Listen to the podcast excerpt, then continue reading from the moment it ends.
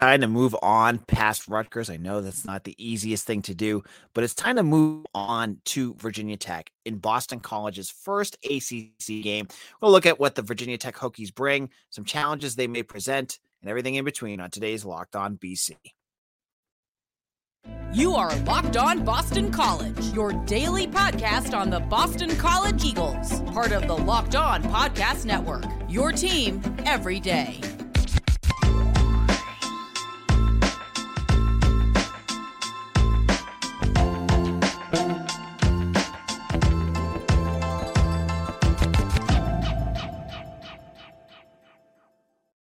Welcome. This is Locked On Boston College. I'm your host, AJ Black. Happy Wednesday, everyone. We are now on Virginia Tech. Now, they, you know, we've been talking about the Rutgers loss for the last couple days, but as uh, you know, many coaches say, it's time to move on. It's it's time to move on to to Blacksburg, and this is the first day we're going to talk about Virginia Tech. Interesting team that provides some interesting challenges, but is also kind of in the same shoes as the Eagles. Uh, Virginia Tech played their opening game against Old Dominion, a game that they also lost 20 to 17. Um, and they the same battle in the boat as the Eagles in terms of trying to figure out how to get their season started. Now, this is the same Virginia Tech team that played against BC last year in the red bandana game, a game that saw um, Phil Jurkovec and uh, return from his hand injury and lead them in terms of a, a big win for for BC. Now on you, they're on path. Justin Fuente, they they fired him at the end of the season. They hired Brent Pry, the uh, defensive coordinator for Penn State, and the hope is that he's going to figure things out. Now, Mitch Wolf and I we disagree on the the positivity of this hire. Now, Mitch Mitch is much more down on this than I am. I like this hire. I think it's a good one. I think Pry reminds me a lot of the guys uh, that made Virginia Tech great, whether it's Frank Beamer or Bud Foster. He just seems like he's in that same mold. And given some time, I think he'll get the Hokies to that next level. That being said, he's got some, he has some uh, difficult times ahead of him.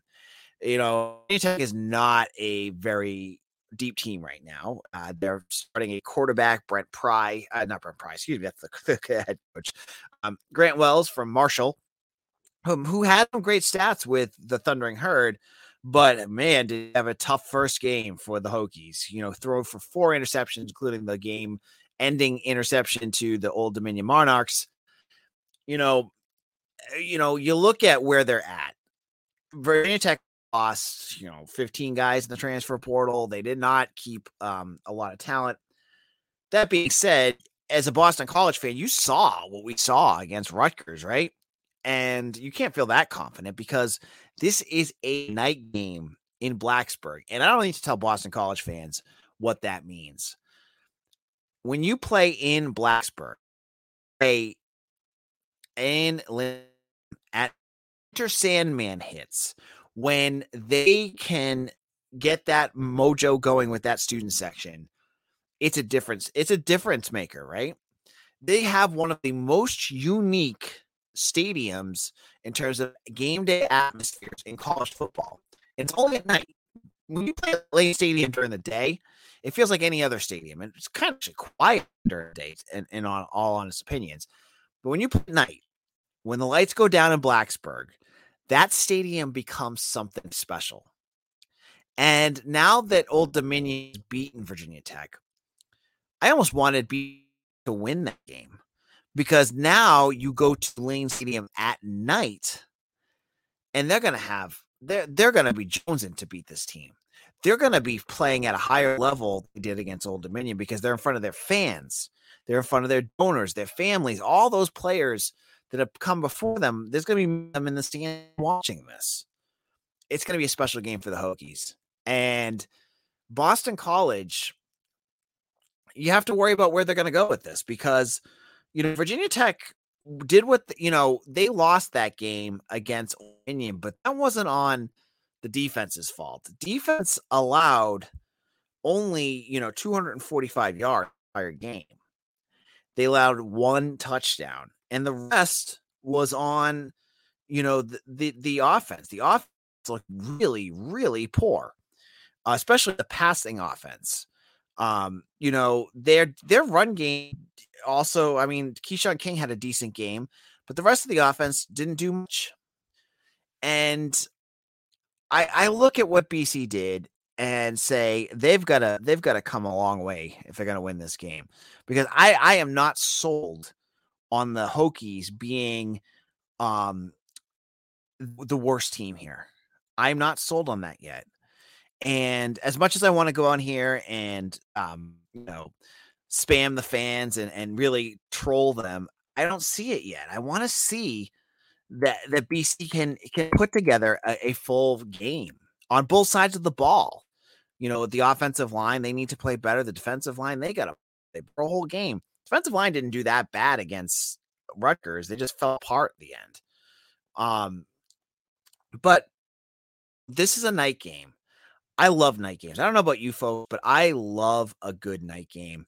And it adds a special flavor to a, a, a, a series that I think, um, you know, has kind of run its course.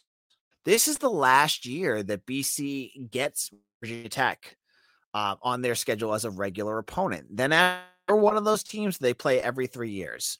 So gone are the days of Matt Ryan and Tyler, um, sorry, T- Tyrod Taylor and uh, Sean Glennon and um, who am I forgetting on the, the back end? Kam Chancellor. Those games are gone. The the big you know ACC championship games between these programs right now on paper, you have a BC team that is under that underperformed last week, and you have a Virginia Tech team underperformed for years too. There is a lot at stake in this game. There is a lot for both of these teams. A first, you know, losing an out of conference game is tough. When you lose to Rutgers, when you lose to Old Dominion, those games. But you can turn that all around with a first win in the conference because when you look at the standing, when they put the standings in ESPN, when they put the standings on in the papers, they don't do it based off of overall record. They do it on conference record. So BC could go into, you know, week three with a one and one record and be first in the conference or tied for first in the conference with one win. That's a big deal. That basically puts you where you want to be. And yeah, you don't want to lose to Rutgers. You don't want to. You don't want that that loss over your head. But for both of these, they want that first ACC win. They want that. And when you look, I'm going to put this up on the screen in a second. When you look at, I love this this um, Twitter account, Stats of War. He puts up, um, you know, the basic, um, you know, statistical analysis of any every game going on in college football, and then he gives his win probability. And you look at where these two teams are and how close this is. BC has a 54% chance of winning this game, and the prob- projected points is 27.97 to 26.55. What a close game this could be. It could be an ugly, ugly affair, but we're going to get into where I think BC might have a little bit of an edge in just a moment. But before we do that, I want to talk to you about Locked On ACC. Locked On ACC is your place to go. And if you want to get your ACC coverage, it's hosted by the great Candace Cooper, and she tells you everything that you need to know about college football in the Atlantic Coast Conference. So make sure to check out Locked On ACC wherever you get your podcasts. And I'd like to thank LinkedIn Jobs for making us the official making for being the official college football recruiter sponsor across the Locked On College network.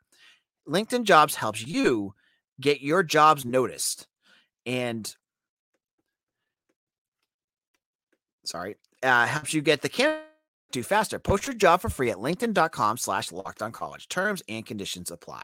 As you gear up for the fall, you need the right people on your team to help your business fire on all cylinders. LinkedIn Jobs is here for you to make it easier. Head over to LinkedIn Jobs to make sure you create a free job post in minutes to your network and beyond in the largest world's largest professional network of over 810 million people.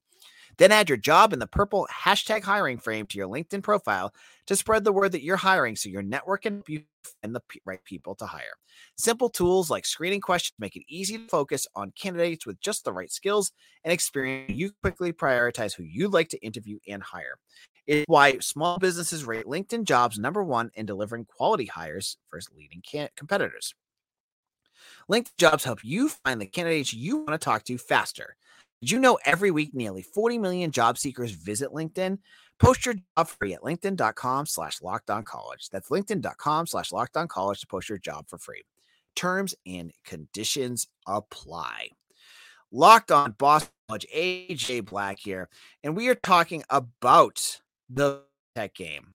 And we were discussing a little bit about how important this game is for all team involved and that this is almost we're almost at the point now where this is a must win game for BC because after this game you have Maine that game doesn't really matter you know when you play the black bears it's what it is right you're playing against a team that's not all that good but after that you're going off to Florida State you play Florida State on the road and we saw what Florida State could do you know, they looked very good against LSU and they have all the mojo going in the world. And Jordan Travis looked much more like the Jordan Travis we saw against Boston College just uh, last year.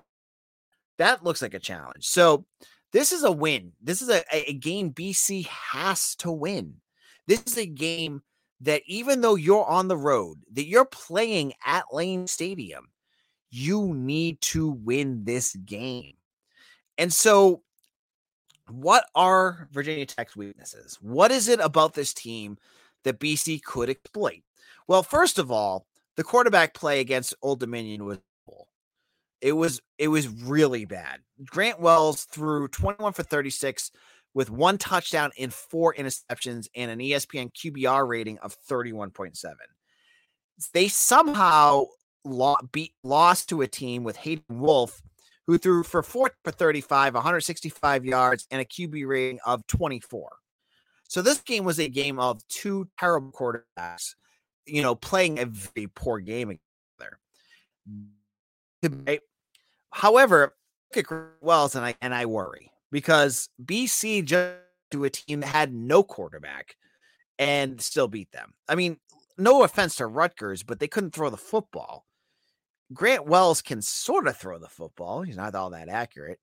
So that leads to the question what's better for BC? Playing a team like Rutgers has no quarterback who can run the ball down your throat, or play a team like Virginia Tech who has a quarterback like Grant Wells who just makes a ton of mistakes and can turn the ball over. I actually think Virginia Tech is a better matchup because they're going to make mistakes. I mean, Wells made a lot of mistakes against Old Dominion. So that might actually line up better for the Eagles. Like Rutgers just played careful. They didn't want to let you beat them. They didn't want to let BC beat them by shooting themselves in the foot. All Grant Wells did last week was shoot himself in the foot. That literally was like what he did all last week. So that could be a position where BC might have a bit of an edge. The other piece that I look at is on uh, in terms of the defense. You know, I look at what Virginia Tech did. They only had one sack that entire game. Now, what was one thing that Phil Jurkovec had an issue with? Was it was it was pressure. Virginia Tech couldn't get home against Old Dominion. Old Dominion dropped back at least 35 times.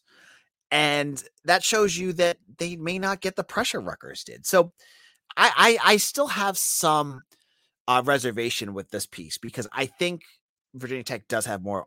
Um, you know, they, they might have just got caught asleep at the wheel there, but I, I I look at this and I go, huh. Maybe BC has a little bit of an edge if their def- offensive line plays better. Again, looking at all this, I have to say again, I can give you all the stats in the world. If BC's not executing on both ends, if they're making mistakes, if if they're missing blocks, if their defense is all out of place, none of this matters, right? I, I can give you the stats till my face turns blue and give you some projections if they improve, but if they don't, it's all pointless. So I'm giving you some thoughts here. I'm giving you what I think, and I I realistically think I, I guess it's the optimistic in optimism in me that yeah, I, I understand you are all upset with Jeff Hafley. You think that he's failed you, that there's no improvement, that they're you know they're two and seven in their last nine games. But I I I I I am gonna I you know it's a it's a boring season if I just think they're gonna fall on their face for the, for the next you know 12 weeks. I I I see what I saw on that tape, and I said, okay, yeah, that that's ugly as heck. That's ugly, but I can see it's fixable. There's stuff that they were doing that with a little bit more reps that continue to build, maybe they can fix some of that stuff. And uh, you know, I, I I think that if Boston College can do some of that, then maybe these statistics will matter. That we're not just talking about well, you know, if Drew Kendall doesn't fall on his face and and and Jack Conley has a better game, you know, is that going to actually happen? I, I do think these are things that could happen. I do think they might take a step forward. And if they take, if you look at the mistakes that they made last week and clean them up, BC play had a good scheme there, but there were so many of them. You know, maybe they, maybe if with a fresh start they figure some stuff out. That's all I'm saying here. I'm I'm not going to be all roses and, and maroon and gold roses here, folks, because I do know that they what they did last week was very, very concerning. And so I'm going to go into this week a little skeptical. I'm going to be just like you all. I'm going to be skeptical. I'm going to be a little nervous that things aren't going to change. And we'll have to wait and see what happens. Now, speaking of skepticism, in a moment, I'm going to get into college basketball, which we have not spoken about in a while is I'm going to look at a big, big, big, big, big time recruit who's about to name his uh, commitment. And Boston College is in his final group. We'll get into that in just a moment. Locked on Boston College, AJ Black. Thank you all for listening. And we, just a reminder if you're listening to this on YouTube, we are on a quest for 600 subscribers right now before the start of the basketball season. So if you're listening to this on YouTube, just hit the subscribe button. Even if you are uh, a regular listener on the podcast and aren't into doing that, just hit it. Just hit subscribe we're going to be doing this a lot more on YouTube, doing live, having uh, you know commenters on our podcast, you know, talk about what you guys have to say. So make sure you hit that subscribe button and help us in our quest for 600. All right. It's been a while since we've talked college basketball here on Locked On BC. And we're, we're, you know, on the home stretch in terms of them starting their season, getting ready uh, for that first opening games, Dartmouth. But what I look at, you know, as we're getting there is the recruiting trail that is getting BC fans all hot and bothered, and that is TJ Power, a power forward slash center out of Worcester Academy, class of 23, who is a top 100 recruit, who has BC in his final grouping, along with Duke, UNC, Iowa, and UVA. And this would be a game changing recruit for the College Eagles. TJ Power uh, blew up this offseason with some tremendous play on the AAU circuit. Uh, really putting himself out there as one of the biggest um, and best um, recruits that BC ever been associated with. And to fa- the fact that he's in there at this point, that he is ready to make his decision, and BC is in there that decision, uh, gr- that discussion group is very exciting. Now, you're all like listening to this going, okay, so he's down to UNC, Duke, UVA, and BC in Iowa. Does BC actually have any chance? I'm gonna have to be the skeptical here, person here, folks. I don't think they do. Unfortunately, this would be a game-changing recruit. I just I don't see it happening when you have Duke and UNC floating around and you can sell the Coach K arena and the Dean Smith arena and the history both of those programs have. I mean, even UVA. UVA, they just won a national championship two, three years ago. This is this is not any way, shape, or form a, a, a condemnation of what Earl Grant's doing because I think he's doing some really great stuff. But I don't think BC right now is in that class. Now, I would love to be wrong here. You know, they've got the new practice facility, they've got some momentum. Maybe he wants to play closer to home. Who knows? But if you're going by the 247 crystal balls, uh, the Devil's Den, who cover uh, Duke, they both have I'm going to Duke. And, you know, maybe they know something, maybe they don't. But he's going to decide today at 5 p.m. And if he does choose B, head over to Eagle Insider. We'll have full coverage of his decision. Um, and uh, even if he doesn't, I'm sure the national guys will have it up on our site too. So this is AJ Black. Thank you all for listening. We'll be back tomorrow as we continue our our trek towards the Virginia Tech game and hopefully BC's first win of the season. If you have not done so already, make sure to subscribe to our Locked BC uh, YouTube page. It really does help. Winning closer to 600 every day. All of you are making a big difference here. Thank you all. We will see you again soon. Take care.